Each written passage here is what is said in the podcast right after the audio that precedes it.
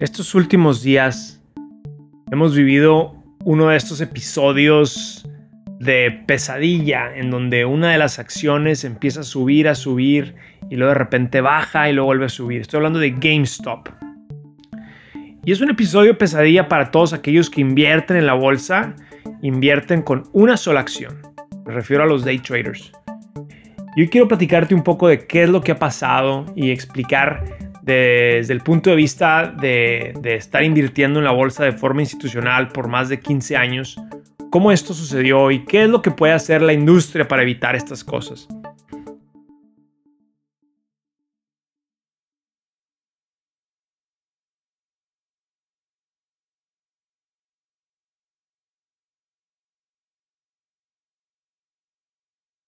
Primero que nada hablemos del proceso de inversión. Cuando tú compras una compañía, cuando tú compras una acción, tú estás pensando que el valor de, de esa compañía, lo que la compañía genera de ventas, las ganancias que genera van a seguir subiendo.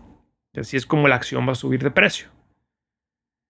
Pero cuando uno compra una acción, sin importar cómo la compañía le está yendo, y entonces el precio de la acción empieza a subir simplemente porque hay más demanda por esa acción, se desconecta, el valor de la acción se desconecta del valor intrínseco de la compañía. Y esto fue lo que pasó con GameStop. Y en estas ocasiones el problema que yo veo es que todo lo que está subiendo, pero no tiene una base fundamental sólida, pues tiende a caer. En algún momento tiende a caer. Y en el caso de los day traders, algo que se vio muy claro es que la gente que estaba comprando GameStop no lo estaba comprando haciendo el análisis fundamental de la compañía, simplemente la estaba comprando porque estaba viendo que en los foros la gente estaba ganando mucho dinero. Y la gente decía, no, la acción sigue y sigue subiendo, sigue subiendo. Y ese tipo de actividad, pues más bien, yo cuando lo escucho, yo lo veo como, lo pienso, ok, está interesante, o sea, es entretenimiento. Cuando uno está pensando en cómo crear un patrimonio familiar, esta es la forma equivocada de actuar. Uno hay que tener mucho cuidado al estar invirtiendo en una sola acción y el no saber cómo este precio de la acción está ligado al valor que genera la compañía. O sea, las ventas que tiene esta compañía. Y entonces, ¿qué pasa? Pues el mundo institucional empieza a ver que hay un desconecte y el mundo institucional empieza a vender en corto esta compañía.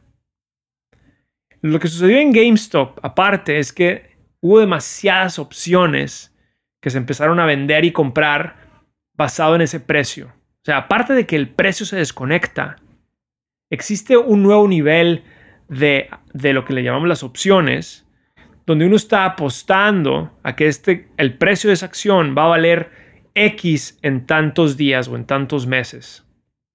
Y esas opciones son, pues, son parte fundamental de cómo funcionan los mercados, porque son parte que ayudan a, a hacer el descubrimiento de precio. Las opciones te pueden dar una idea de qué es lo que la gente espera que valga una acción. Pero cuando empieza a haber mucho trading de opciones, simplemente porque hay demasiada gente comprando y vendiendo sin saber esa conexión del precio con el valor intrínseco, se pone más peligroso el asunto. Los volúmenes que vimos de, opciones en, en estas acciones como la de GameStop fue extremadamente alto. Y esto lo que hace es que genera más volatilidad. Hay mucha más volatilidad, quiere decir el precio de la acción sube y baja mucho más rápido de lo normal.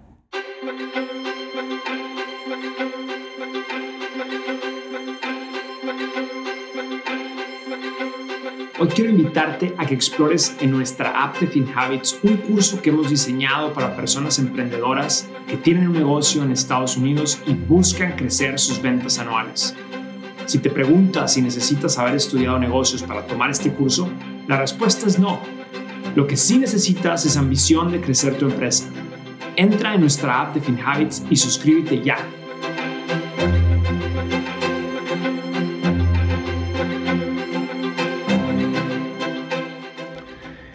Entonces, ¿qué pasó en estos días?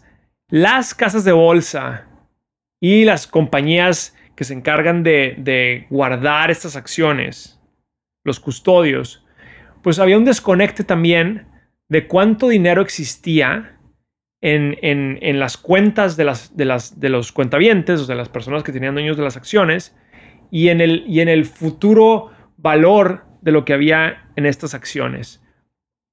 En muchos de estos casos se tuvo que detener el trading, se tuvo que detener la compraventa, porque no existía el suficiente margen y compañías tales como Robinhood no pudieran tener, no, no podían tener ese margen de tal forma que decidieron mejor detener el trading de las acciones.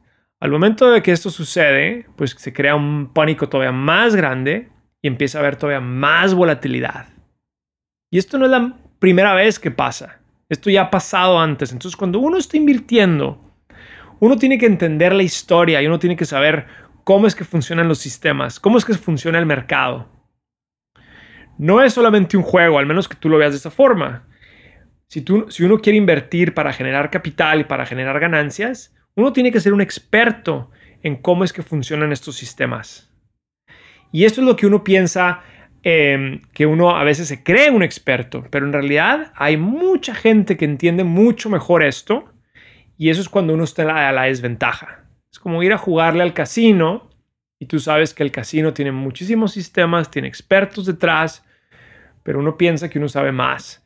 Entonces hay que ser un poco humildes, hay que tener humildad cuando uno se enfrenta a comprar acciones, acciones individuales, y hay que hacerse la pregunta, ¿a poco yo soy, yo soy el que más sabe de esta acción? ¿A poco yo conozco el valor intrínseco y hice todo el análisis cuantitativo, todo el análisis cualitativo de esta acción?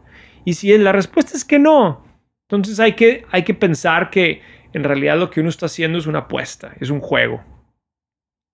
Es muy importante como inversionista de largo plazo estar pensando a la larga.